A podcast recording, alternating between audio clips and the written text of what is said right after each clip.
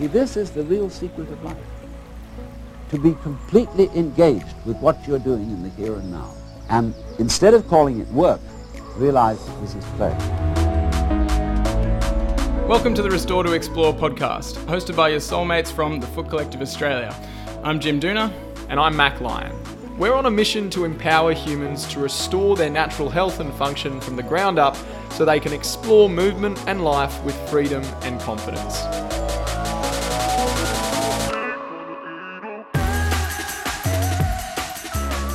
This week I'm back with Tom from Breath Performance to explore the concept of bunions. So, what they are, how they happen, and what you can do about them based on the current research as well as our experience with our physiotherapy clients.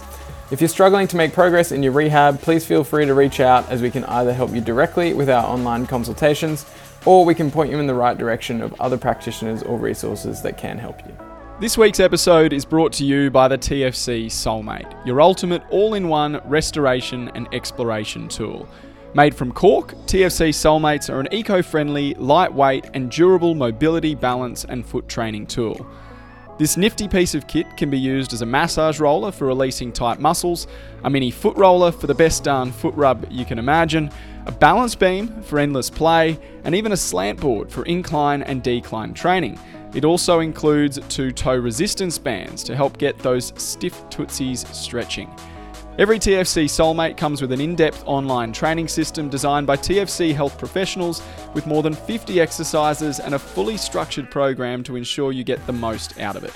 The Soulmate Training System 2.0 has just launched with a heap of new ways for you to move and play. Your soulmate really is the perfect companion to mobilize your toes, feet, and ankles, strengthen your lower body, improve balance, posture, and alignment, and prevent and rehab common foot and ankle conditions like plantar fasciitis, bunions, ankle sprains, Achilles tendonitis, and so much more. Every order also helps Reforest Australia by planting one tree. To celebrate the relaunch of our podcast, we are now offering free shipping Australia wide for all Soulmate kits. To learn more, head to tfc-shopaus.com. You'll find the link in our show notes. All right, back with Tom Williams. Round three. Round three, yes. And round two of our sort of exploring common conditions podcast and or series. And this episode is going to be all about bunions. Another big topic. Another very big topic. And as we said in the last one, all of these conditions that we're exploring can get very deep and it be it can be easy to get lost in the weeds is that the right word? I think so. It sounds, sounds about right. Lost in the weeds. um, so we wanted to just dive in, figure out what we think is important for you to know, and also to try and make things as actionable as possible for you, uh, or as actionable as possible through audio, and just give you things to really think about uh, to empower you to be more in control of your foot health, and in this case, it comes to when it comes to bunions. Um, the other thing to, I guess, caveat is this, this is how we're thinking about the topic at the moment. Things can change as you know we read more research or more research comes out, and and so on. But based on our current understanding of the research and the the way the body works and our experience with clients, this is our our our current views, our current approach. Yes, so things can change, um, but in general, the principles will pretty much remain the same. And and again, I think it's real good to go back to that first podcast we did talking about the principles of rehab. We cover a lot of things that we might not cover as in depth here. Mm. Simply put, because we wanted to give that as the foundation for our sort of mm, following podcasts on all these common conditions. So, particularly, I think we talked about a little bit last time, but again, like what the pain experience is and what pain is for someone and how that is so multifaceted, whether that be from your social life, your your relationships with your friends, like your physical experience experience of pain. Like we touch a lot more on like what that means as an overarching concept in that first podcast. Yeah. And then go back to that uh, again because we'll mostly be focusing on bunions as they are and what that means. I suppose. Yes. And actually, something that I don't think we really, I mean, we did touch on definitely, but something that we could expand a bit on as it relates to bunions is just the effect that the environment can have on your body um, and specific specific environments can have as well. So to use a different example, there's a there's actually a good article. I can't remember exactly when it was written, but ages ago by William Rossi. I think Oh, yes, was a William. Rossi, what a guy. Yeah. So he wrote an article called um, "Fashion and Deformity" or something along those lines. There was one that was, if that wasn't the title, you should write a title of an article yourself. Yes. so, but the premise was that there's all these different fashions and uh, cultural trends that have popped up over the years in different areas that actually involve changing the structure of the body in order to, you know, I guess in, in order to fit in or to, in order to be fashionable. And some very extreme examples of that are certain cultures, well, the Chinese um, foot binding practice that was done for a long time that involved wrapping young girls' feet, especially wrapping them very tightly with um, cloth or, or something just to really sort of make them small. And that would really, eventually, as an adult, that that woman would have very, very tiny feet that would fit into these very, very tiny shoes, but her function was drastically really. drastically affected. So that's an extreme example of how you know a specific restrictive environment can affect the foot. And You you, know, use other, other examples, examples, like, like, the lip stre- disc, right? Yeah. the lip disc and like the neck. Uh, I, I don't. It's not called a neck slinky, but like the the, the, the elongation of the neck, often seen in like parts of Africa. Those Yeah. are two other examples that they're very fashionable, and there's a big sort of societal um, context to why, particularly again, women would often have those pieces. Yes, yeah. And so there's that, and then maybe something that most people are familiar with is like the stretcher earrings. So you start with just a piercing, and then over time you put slowly bigger and bigger, I guess, piercings or objects in the in the earlobe, and over time you can get these massive holes in your earlobe. Whereas that you didn't start with those massive mm. holes, and you, mm. you couldn't you couldn't possibly, but with gradual loading over time, then the structure of that earlobe changed significantly, and now you've got these big holes in your ears. Mm. So it's not a, it's not at all a contentious point that the body adapts to those kinds of environmental changes, and those those are extreme examples. Um, but it, they do relate to bunions, and so we might not we might not delve into exactly how they relate just yet, although you, you're probably guessing already. um, but it, we would also like to start with just a quick uh, overview of the anatomy or the or the important anatomy when it comes to bunions. So See, well, understanding the anatomy to your foot, particularly when it comes to bunions, really gives you like the best foundation to understand what you're naturally sort of gifted with or born with.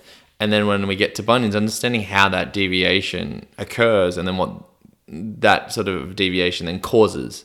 And but again, the foundation of understanding your general anatomy that seems to be across most people on the planet is worth noting.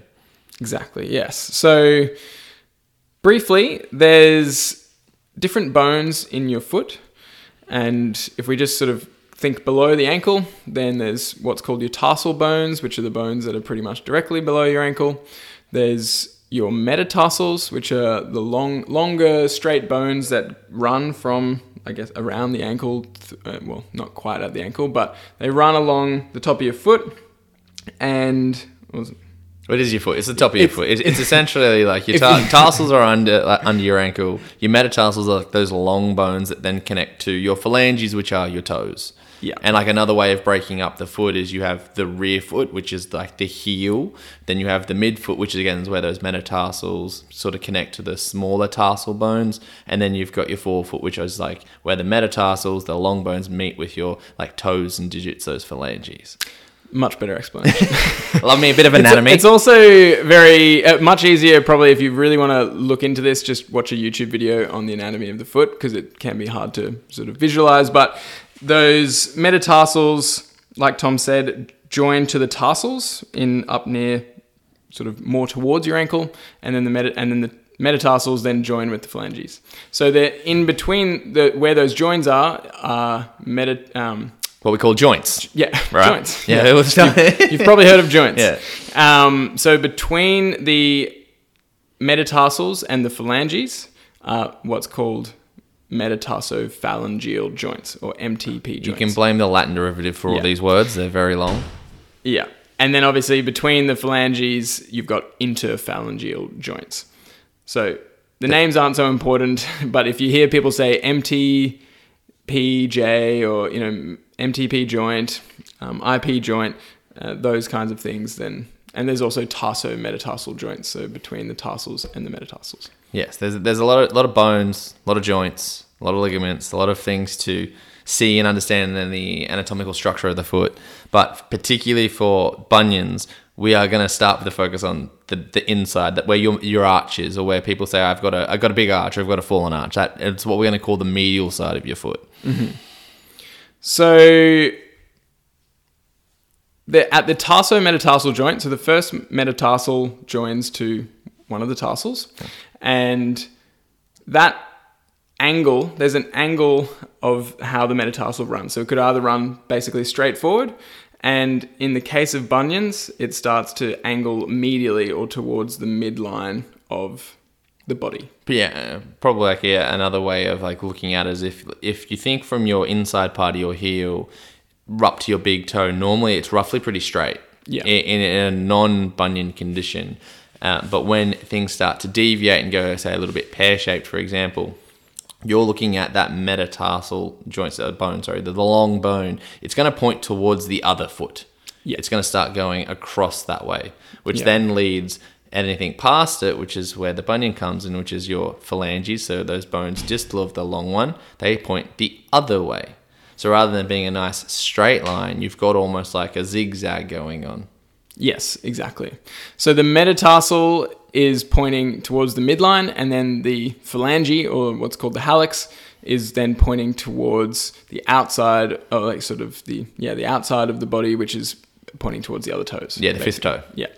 So that that was a long and convoluted way of saying what everyone is familiar with in terms of a bunion. Um, but it's just important to note that there's it's not just the big toe pointing in towards the uh, other toes, it's also the metatarsal pointing away. So that's creating that angle. And that angle is what you'll see as like a, an eminence, basically. So there's a that bony eminence. The Uh, bunion. The bunion, Essentially. Yeah. a big part of that is actually the head of the first metatarsal, which is that one that's pointing in towards the midline, that long bone. S- over time, because that's sort of poking out medially in that way, which is not how it usually would, then more bone can be layered on that because it rubs against the ground and against shoes and so on. Uh, but it's not actually it's not comprised fully of just a weird bony growth that's just sticking on the outside of your foot. The majority of that will generally be the head of your metatarsal. Yeah, and that, like you said, the only reason that you start to get a bone growth there is within your body. There's a thing called Wolff's law. Essentially, wherever you put force across bone, but new bone gets laid down, and mm-hmm. because that part of the metatarsal head isn't normally taking on that sort of load, it has to reinforce its surface, and by the only way to really do that is to lay down more bone, which can then lead to bony growth in that spot. But like you said, initially and for the most part, the uh, bunion is not bony growth. Yeah. That is not what it is. That's not what it starts as. Yeah. And the I guess the protrusion or how much that bony that bony protrusion, or how much that bone is protruding is doesn't necessarily indicate the severity of the bunion. It's more related to the angles of the metatarsals, so what the angle between your first and second metatarsal is, and then what the angle of your hallux is, which is the hallux is your big toe. Yeah. So there's so bunions are also, I guess, medically known as hallux valgus. No. So it's important to just have a good understanding of that. Again, it's hard to visualize through audio, um, but if you understand the joints that are at play, then it can help you understand what things need to be addressed. It becomes really important going into like the treatment side of things when we get there because if you understand all the things that have occurred to create that sort of uh, deformity or deformation of the angles etc then you can almost reverse engineer it to start to change it or create change Yeah. So just like we said at the start, the body will respond to loads, external loads that are placed upon it. Um, and that is part of what contributes to a bunion in in most cases. You can also, like Tom said, reverse engineer and change the loads so that your body can change shape back. In a, in a lot of cases, so s- sometimes it depends on the severity of your bunion. Uh, I mean, there's always ways to change pain and, and function. Because again, mostly like, like we talked about, pain experience is not just physical. it's not just related to the structure and you could have a deformity. A lot of people actually do have bunions without pain um, and they function decently um, or they at least function well in all the things that they feel are important to them. Um, but some people do have pain. So it's it's the, sh- the actual deformity itself isn't necessarily a cause of pain. That's a, that's another thing to, to be aware of. It's just a way, like you know, and a simple way of understanding is if I had what I would genetically have normally a straight toe, and I function in a certain way. If my toe is a bit crooked and it's bent like it is in a bunion, then I'm just going to have a different function of that. The same way that if I have an arm that functions like an arm, but then I break my arm and I can't use my arm, I'm going to use it differently. Yeah. It's not a good or bad thing, and it's not going to, like you said, doesn't mean it's it's better or worse. The pain's not better or worse. It's just it's going to act differently, which then causes different loads to go into different places that may or may not be able to take on that load, depending upon how it sort of progressed across time. Yeah. So, what are the different causes of bunions? And this is where it gets a little Contentious, contentious and, and putting it. confusing, especially on social media. There's a lot of people, a lot of people have been told, and a lot of people will profess that bunions are purely genetic. Um, you've got no control over it. If your mum and dad have them, then you'll have them. Um, and then some people are saying, "Oh no, it's all down. It's all down to footwear." So it's usually never black and white. Whenever you hear two sides arguing like that, usually the answer lies somewhere in the middle, and it's probably a little bit of both. Which, we we believe it to be a little bit of a both, but like as a as a general way of approaching it, genetically, you don't have genes in your DNA that are going to code for bunions. Yeah, So within your sort of DNA structure, it's yet to ever be proven, to my knowledge, that there is any gene that is, oh, I've born with a bunion gene. yeah, That's not a thing. I think we need to clear that one up first because I think that's the bigger thing that people think when they think genetics. I'm born with it, I'm going to have it, yeah, which yeah. is not correct. However, the ligament stuff. yes. So you may be born with a gene that codes for ligaments that um, tend to be more lax than others. Hmm. which uh, and what like examples of like worst case like Ehlers-Danlos syndrome Yeah. or other connective tissue disorders that you know can lead to things such as fibromyalgia or other conditions like that and hypermobility hmm. and just so your ligaments to briefly just touch on what they are ligaments go between joints to increase stability of that joint so if your ligaments are more lax then there isn't as much stability in the joint so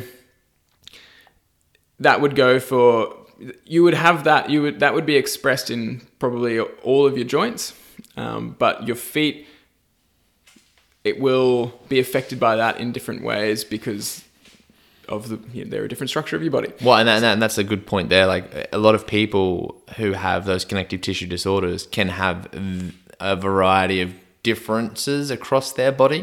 And like your foot could be different to your hand which could be different to your neck for example. So it can vary across different joints of the body. Yeah, yeah. So if you got ligament laxity, and we'll just keep it to the feet for now, that will affect the stability of the tarsometatarsal joints and the metatarsophalangeal joints. Um, and it can also affect like the, the sort of arch structure of your foot, mm. and that will change the way you walk, and that will change the way you load through your big toe and through those areas. probably even continuing on from like our last body about plantar fasciitis fasciopathy. Like if you're someone who has those changes in your connective tissue the the structures that are going to help you have a rigid foot for example they may not necessarily function as well as someone else and then that may cause different loading patterns mm-hmm. in your foot which may lead to you know, something like a bunion Yeah. So if you've got that's a genetic mm. predisposition. And that doesn't mean so similar like some people can have genetic predispositions to heart disease. It doesn't necessarily mean that they will get heart disease, but it means if they have certain environmental and lifestyle factors, then the heart is probably what's going to be most affected because they've got that predisposition or they're going to express that those conditions as heart disease. Yeah. So that's a really common one, but the field of epigenetics is showing a good analogy is like the genes load the gun and the environment or the lifestyle pulls the trigger. Mm-hmm. So you might have that genetic predisposition to bunions, but that doesn't mean that you'll necessarily get bunions unless you also have some other Factors. environmental and lifestyle factors um, or just individual factors. So some other individual factors which you know aren't genetic necessarily, but may contribute uh, things like reduced ankle dorsiflexion. So if you can't move your ankle through its full range of motion while you're walking, then your body will compensate and it'll change the way you walk. And a common um, compensation is to turn out and therefore you'll be rolling in more and you're not actually pushing through you're pushing through your big toe in a much different way and it's actually the way you push through your big toe is actually angling it in towards the other toes And a common cause for that is a sprained ankle, which Yeah. again is not a genetic thing, which can just happen from all sorts of reasons. But a sprained ankle, often you'll find people walk that way because they don't want to stress the tissue on the outside of their ankle.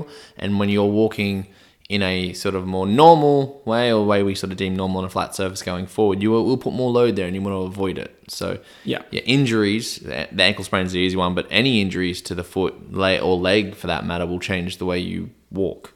Yes, exactly. So that's a, a common question that's asked is like, well, why do some people only get bunions on one side? And for me, interestingly, my left foot is like pretty much perfectly straight, and my right foot had the de- the beginnings of a bunion developing, uh, or at least that big toe pointing in towards the others. And I had sprained my ankle multiple times while playing soccer. I'd also spent a lot of time in tight soccer boots, um, but that's a, a change that can be important, and it might only be in one side or it might be in both sides, depending on your body. Yeah, I think because we, we've seen this as a, as a common comment that comes up on social media. It's like, oh, it's got to be genetic because it's on one side. It's not, you know, necessarily two sides, like whatever. Essentially, your body's not symmetrical anyway. Mm. Like everything's going to be different. You're right handed or left handed. How many ambidextrous people do you know, both foot and hand? Yeah, You have not many. different lobes of your lungs on left and right side. Like your entire your entire makeup as a person is always going to be different, and that will have some effects, no doubt. But that's again not necessarily solely genetic either. Like with constrained therapy, for example, if you need to learn to write with your left hand, it might take a while, but your brain's really good with neuroplasticity. Eventually, you'll figure it out. So Mm-hmm. people can have differences left and right side with bunions, and that is again more to your point, based a lot on the environment, whether that's the local one around the foot or just the general body the environment. body and yeah because the body is an environment as well and so if you're someone who also overpronates which could be could be uh, contributed to by ligament laxity but also just general bodily control and, and a lot of different factors.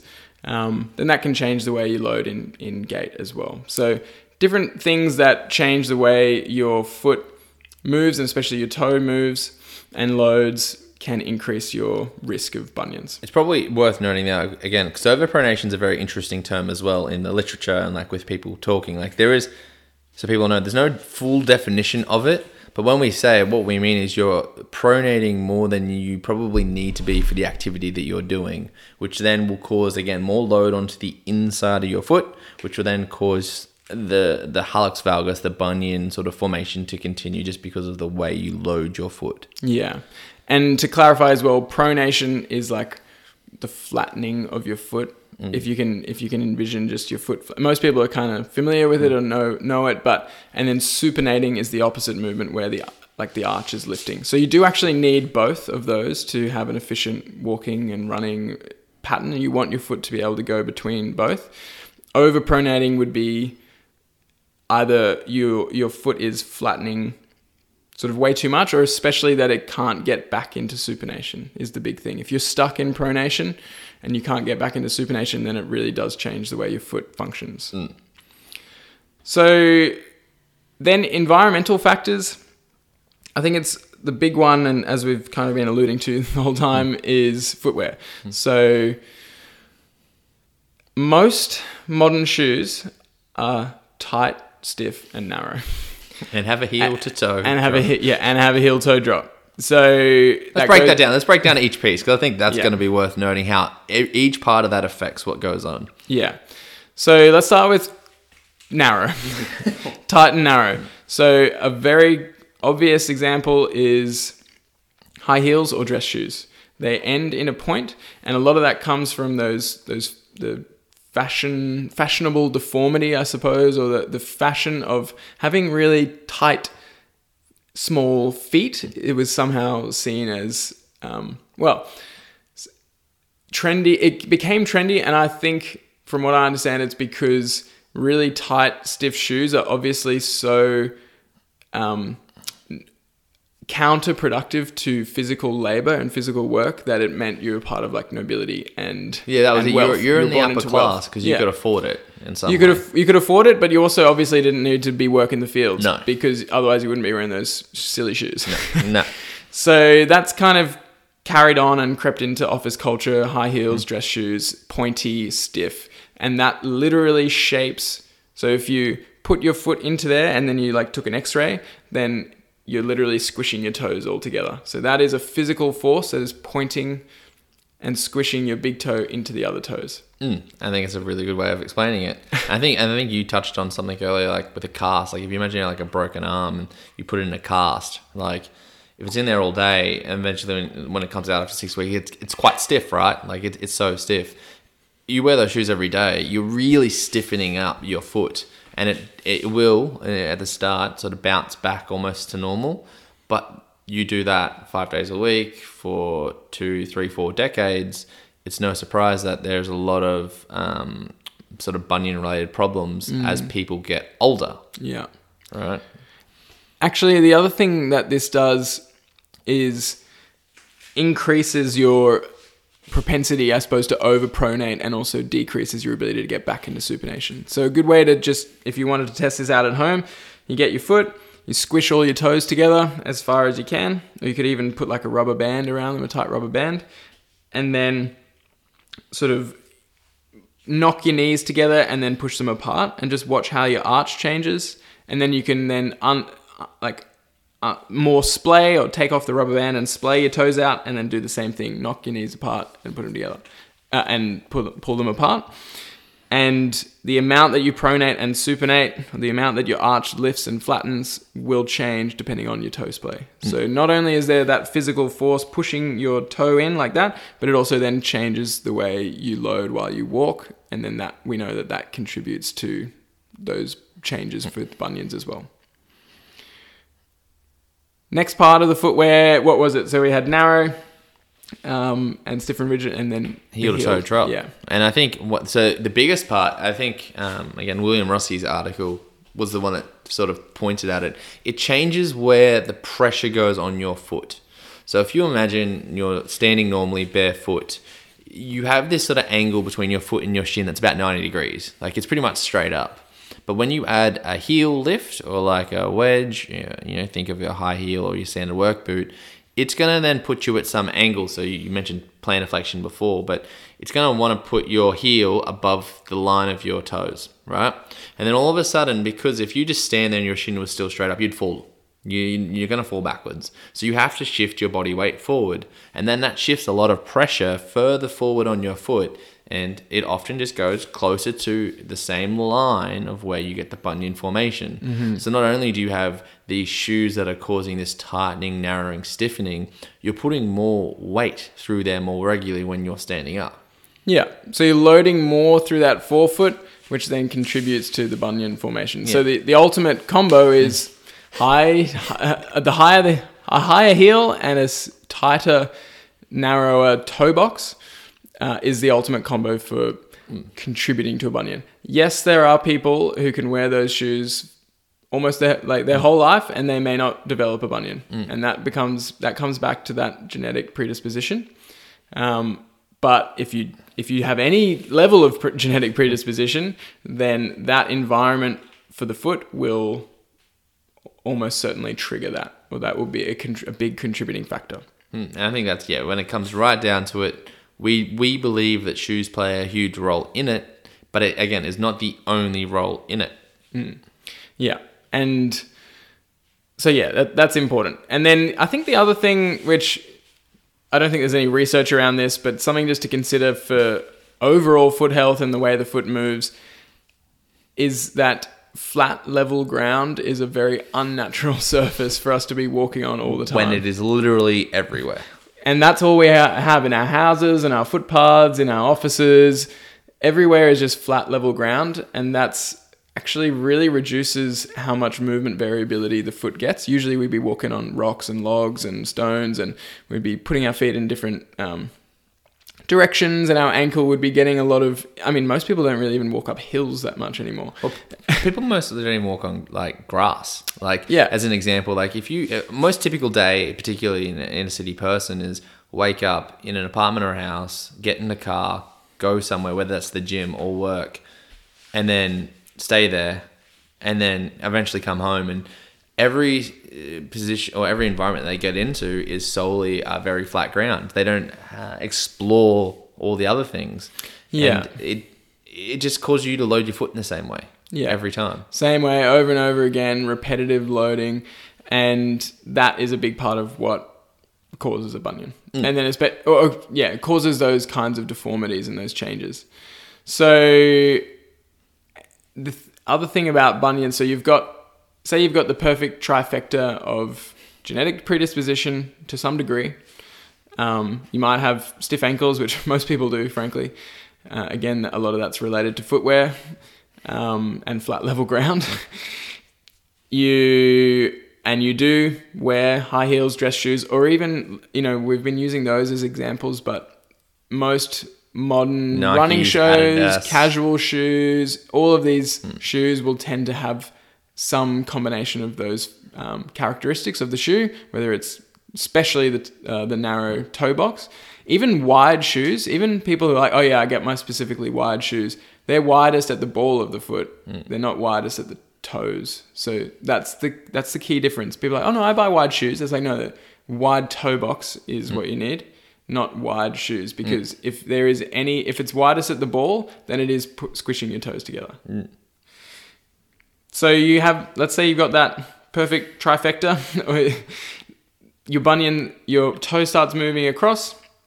Then it can be a bit of a negative spiral from there because when the toe moves across and the and the um, metatarsal angle starts to change, then it also changes the action of some some of your intrinsic muscles. So the muscles that are in your foot then change and start pulling that further and further over. Mm. Start pulling the toe further and further over. And then to add to your trifecta with a fourth factor is, and we've touched on it, is the injury stuff. Mm. Like a lot of people, myself included, is how my toes started to go in that way.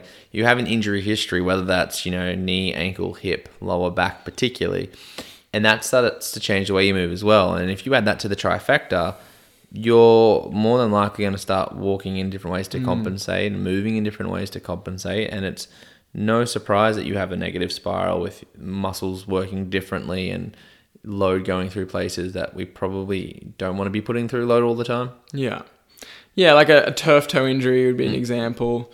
Um, or even if it's not an injury, like just reduced toe extension from wearing shoes that are rigid and, and, and often have like a rocker, um, like a toe spring where it lifts up at the end of the foot, then that over time reduces your toe extension mobility, which means you can't push through it um, sort of forward as you usually would, and therefore you can change the way it loads as well. Complete side note, but that toe rocker is designed to do the thing that your toe should be able Yeah, to do. yeah. So anyone who has a toe rocker, which is where the, the front of your shoe lips up, that is there to replace your toe. Yeah. And if your toe is not doing it, it will lose that function. Yeah. Use it or lose it is a very important principle. Love that principle. yeah. So, yeah, like I said, you have all those factors. The bunion starts to develop, and from there, the the muscles of the foot can actually they start to change their action because all the angles are changing, and then a- muscle that primarily would be uh, responsible for flexing your foot um, or bringing the toe down towards the ground, then starts to pull the toe further across. So it's called adduction. Um, and tho- those are, you know, they're small little muscles, but they can be quite strong, especially in terms of acting on your toes, because that's what they're built to do. Um, so that can be essentially how a, a bunion goes from a mild little deformity to a really severe um, deformity where you've got a massive bump and you, you know your big toes coming underneath your second toe and all of these things. So the earlier you can catch a bunion, the better. As soon as you start to see that angle developing, then it's like okay, let's let's Do something. really start working on some preventative at least to stop it progressing um, and even some curative work. And that's the best place that's the best time to catch a bunion. Um, and this is sort of where we're getting into the treatments. So obviously prevention is worth an ounce of prevention is worth a pound of cure. If you can just always wear wide toe box shoes um, and do a lot of different activities with your feet and work walk on different surfaces and you know get your toes splaying and do all these things you likely will prevent a bunion. Can't guarantee it, hmm. but You can never give, guarantee anything, No. but like, you're going to give yourself the best chance. yeah, and I really think that at that point there, it's really good to point out we have dozens of examples, if not hundreds now, of like documented examples across the foot nerds, across um, foot nerds across the world, really, of who are practitioners who have worked with people on these things, who we've done the before and afters of photos and stuff, and you can see drastic changes in people's feet. But the thing is, it doesn't happen in a week. No. Like it may have taken years, decades to get there. It's gonna. I think a rough rule I learned somewhere was like, you know, if it took twenty years to get there, it might take you ten to get it back the other way. Yeah. Like it's gonna it's gonna take a bit of consistent practice and work across time, but we are gaining more and more evidence now to show that you can create change in that function. Yeah. You can create change in the function. Um, you can certainly create change in the associated pain. So if you feel like you've got bunion pain, then that, that can be improved, and a lot of that comes through improving the function. Um, Change in aesthetics, if that's what you're about. Yeah, the aesthetics. Yeah. yeah. So then that the deformity and like look is another thing that people are worried about, and so there's I think in terms of the research, I think it's contentious whether you can change a moderate or severe bunion deformity, as in to improve the angle. Like you might actually be able to improve the angle of the hallux or the actual toe, but in terms of improving the angle of the metatarsal, um, might be a lot more challenging, and potentially surgery is the only option there. So that's that's sort of what you want to differentiate between. And what is your goal? Do you want to completely re- well? First of all, what um, are, is your bunion mild, moderate, or severe? What do you want to change? Just the deformity, or do you want to mostly want to work on the pain and function? Um, and is surgery an option for you? Some people are like, no way, I don't want the surgery. Some people are like, oh yeah, if that's what it takes to change the deformity. Um, it's just good to rem- to remember that there are risks and complications that can come with surgery. Generally, it should be seen as a last resort. And, and, and like, uh, I mean, it's an interesting mindset, I suppose, but like, people spend years saving money for a house. Mm. They put it into a bank. They, they know that it's going to take them such a long time to save for a house. But when you tell them it might take you a long time of effort to change this, sometimes the mindset's not there. They're not ready for that. Mm. And it is, and it's an interesting thing because we do the same. We spend a lot of time on other things such as fixing cars, saving for houses, etc. But not necessarily enough time put onto ourselves and, and our body. Yeah, and and the I guess the culture of medicine has been this sort of quick fix mentality and it's like well if you can just do a surgery that fixes it then great but it's important to remember that a surgery will change the structure but it doesn't necessarily change all of the genetic or environmental factors so you also need to be doing other things um, as well even before the surgery after the surgery or instead of the surgery Yeah, no point having the surgery and then going back to doing everything exactly the same as you had because it will probably likely lead to the same outcome. Yeah. And surgery is not our um, expertise. Obviously, we're not surgeons. Um, I'm sure there's a role to it, and I think one one would be you know if it's a really severe bunion and you're starting to develop arthritis, then it might be a good idea to look into. Well, I think we need to try and improve this angle so that I can save or like improve the um, joint surfaces so that the arthritis doesn't um, progress or minimize that progression. But as I said, even if you are getting the surgery, you need to be doing these other things as well. So, what are those other things? Well, I mean, which which where do we start on the list?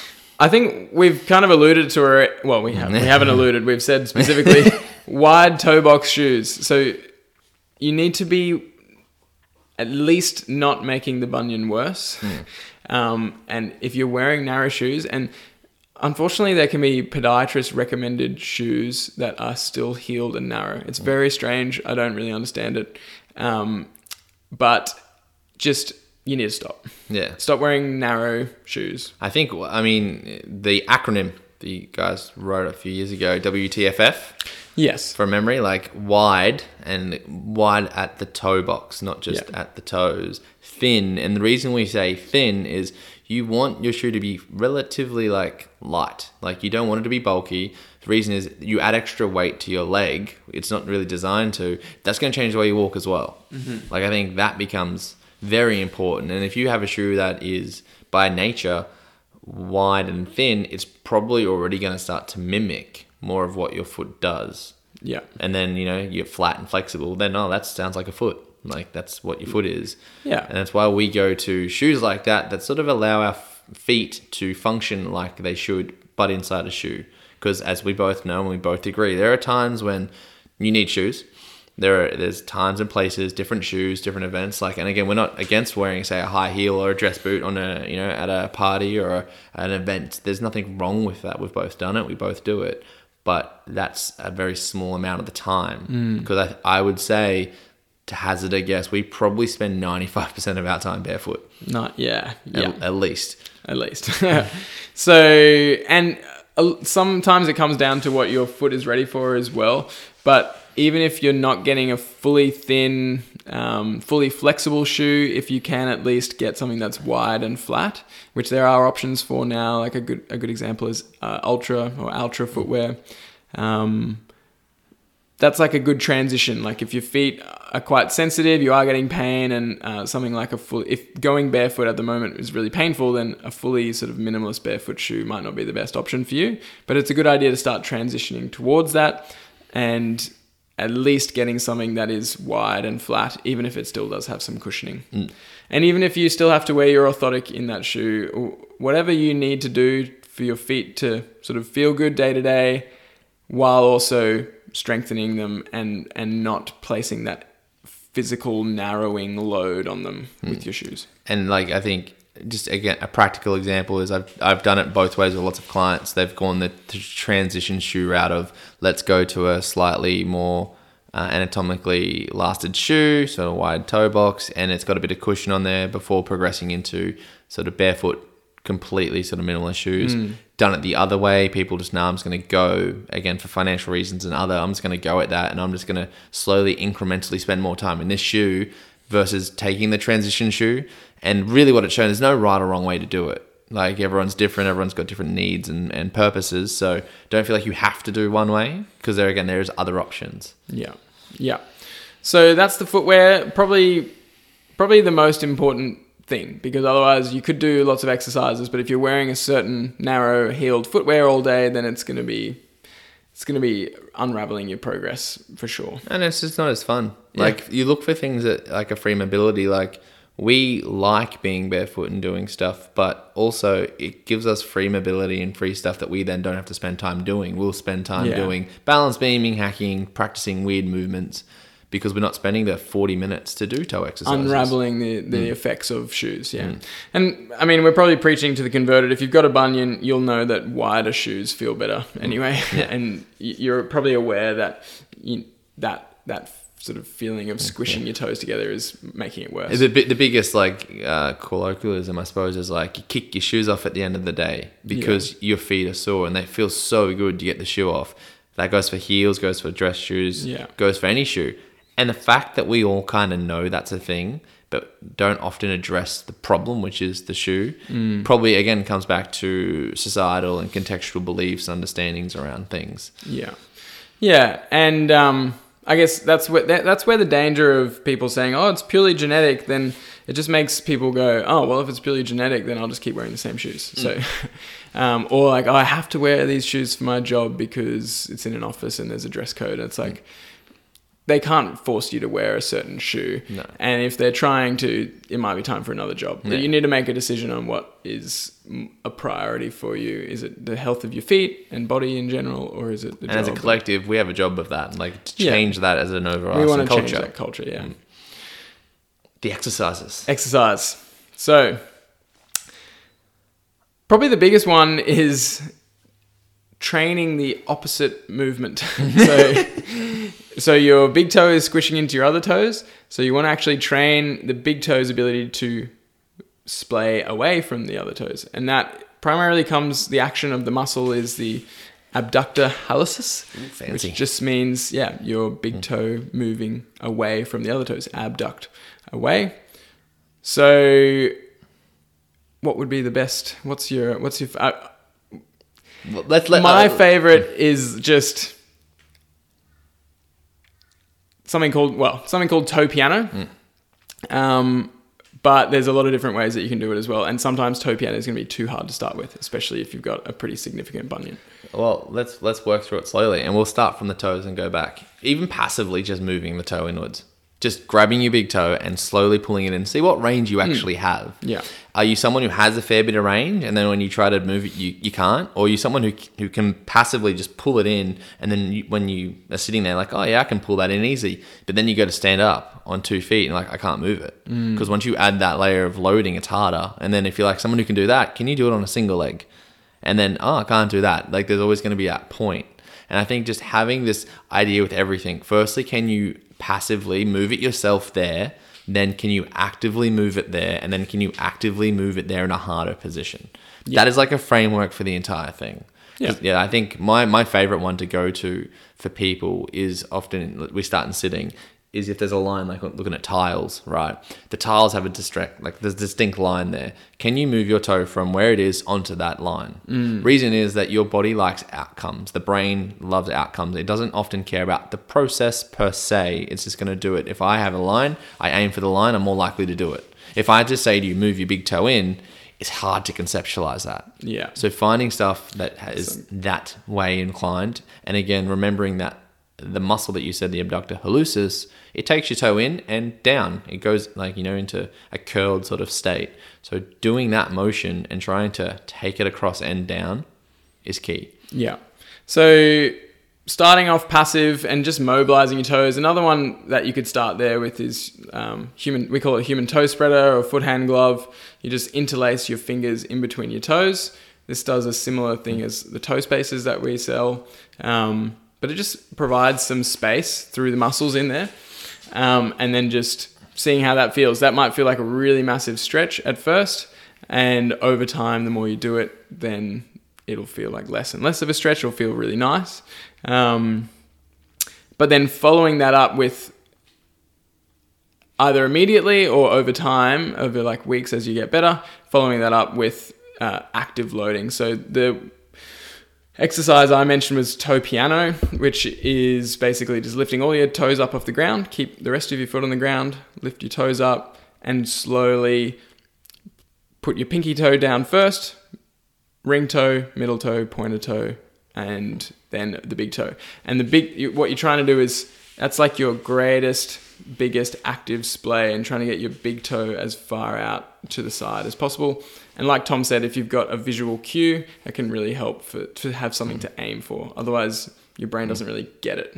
Yeah, and I think um, to follow up on a couple of points there, one is the reason that's such a good exercise is that the muscle that actually pulls your big toe across into the position that mimics the the bunion or the hallucis, uh, hallux valgus. One of those muscle strands essentially goes all the way across to your little toe. So it's going to naturally get stiffer. And what you want to do is spread from your fifth toe to your first toe as far apart as possible. What's really interesting is if you actually passively do that yourself and pull your pinky away from your big toe, you can actually feel the difference between just that motion and then just pulling the pinky away. Like there's a difference in feeling. I think that's really important. And then the second part is, like we mentioned right back at the start, your foot has sort of different parts. There's a rear foot, a midfoot, and a forefoot. If your rear and midfoot are in a certain position, and let's just say they're in that pronated flat foot position, it's going to make it more challenging for you to try and take your big toe across than if you actually position them in a more neutral position or slightly supinated because the way that the muscles work they work best at different sort of lengths or with different sorts of tension.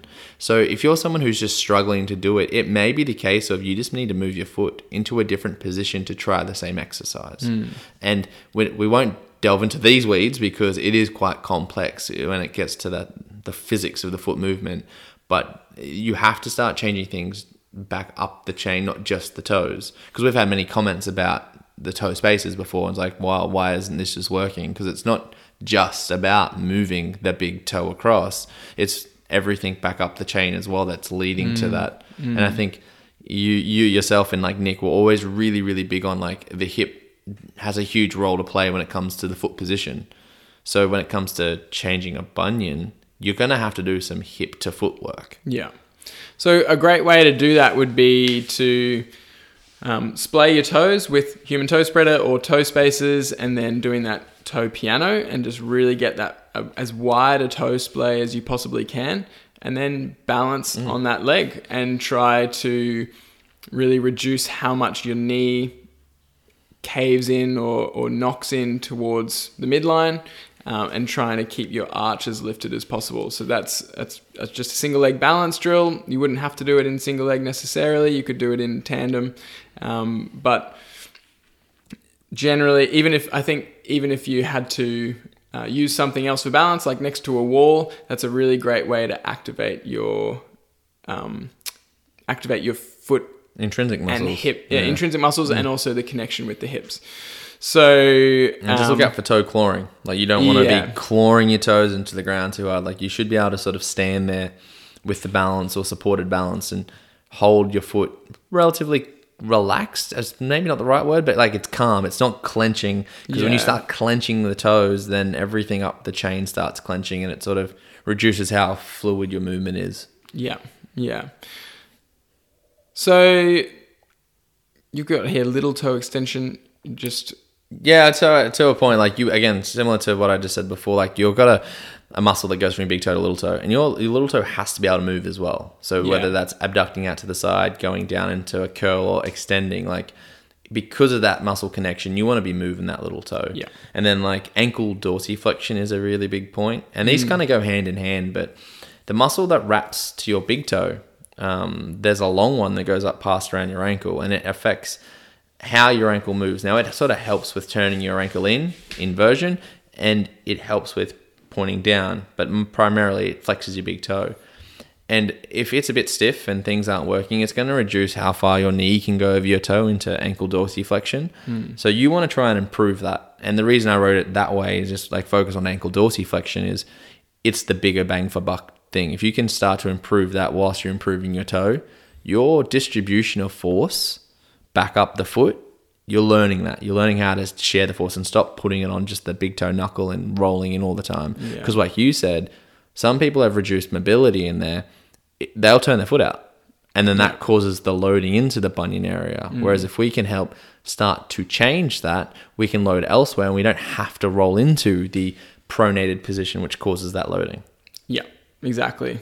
So, ankle dorsiflexion, that's a big one.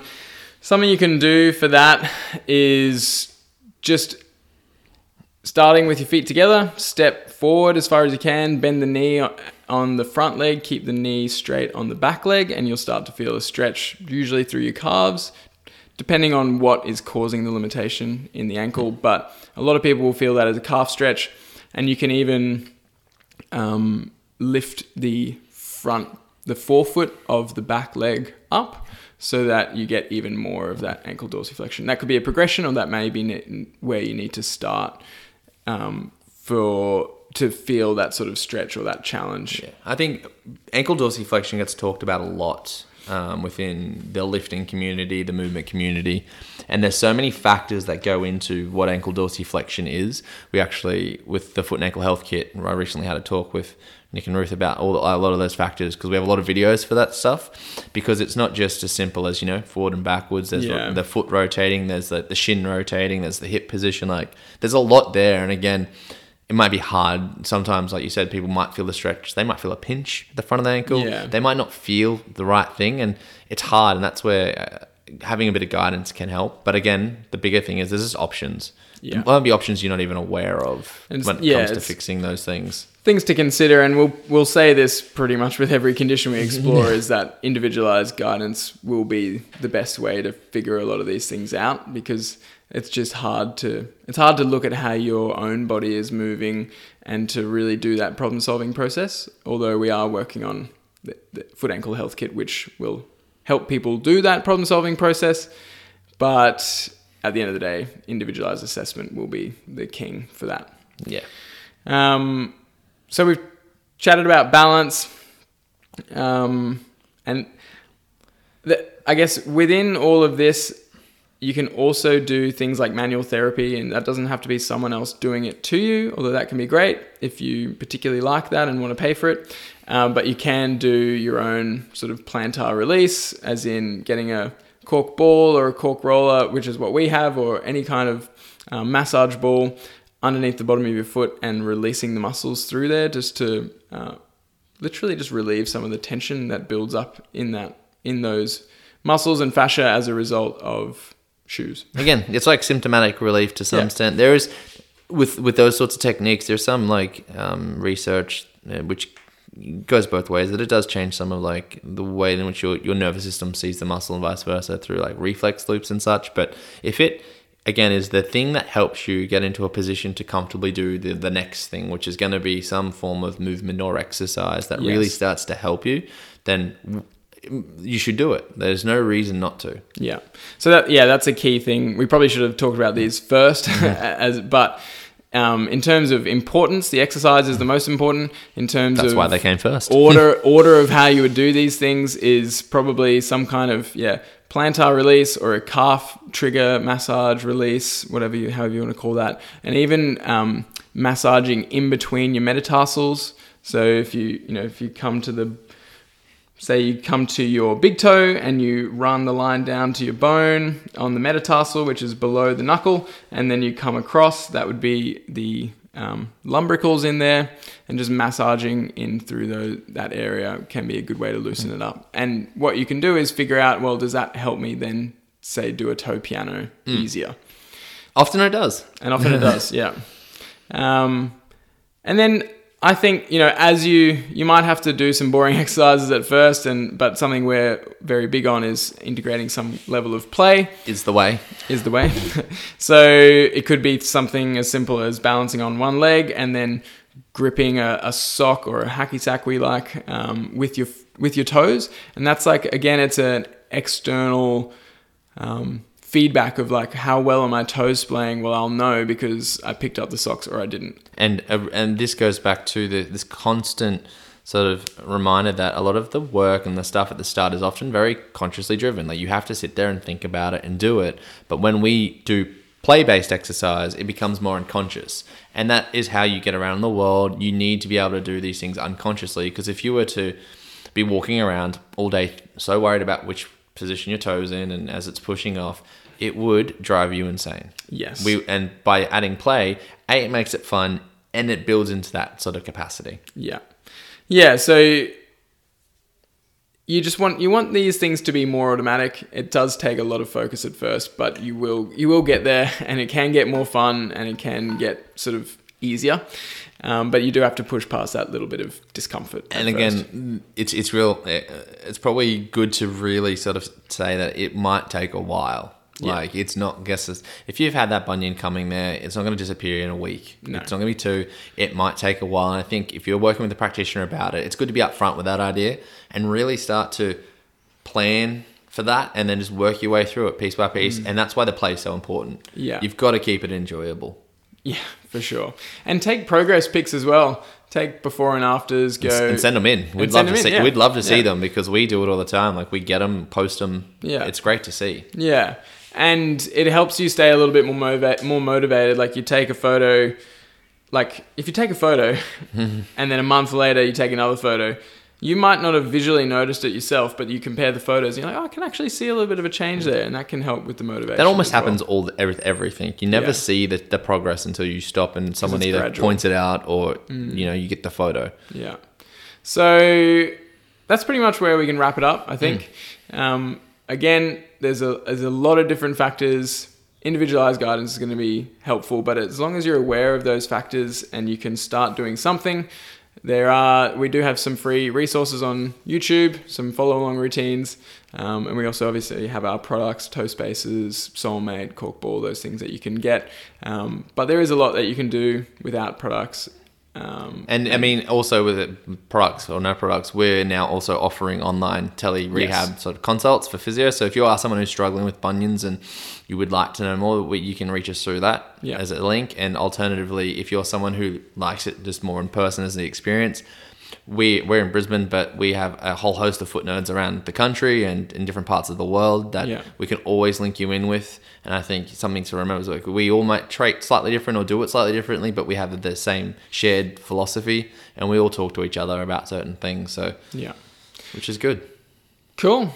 All right. Well, we'll wrap it up there. Thank you, everyone, for listening and tuning in. And please feel free to reach out with questions. And otherwise, we'll catch you on our next episode. All right, ciao. Thanks for listening to the Restore to Explore podcast. To stay up to date with all things TFC, you can follow us on Instagram, Facebook, and YouTube at thefootcollective.oz or on TikTok at the Foot Collective. If you're ready to restore and explore your own natural function, you can check out our range of physical and digital tools at our online store, tfc-shopaus.com, and use the code R2E10, that's R the number 2, E10, to save 10%. You'll find all the links in our show notes.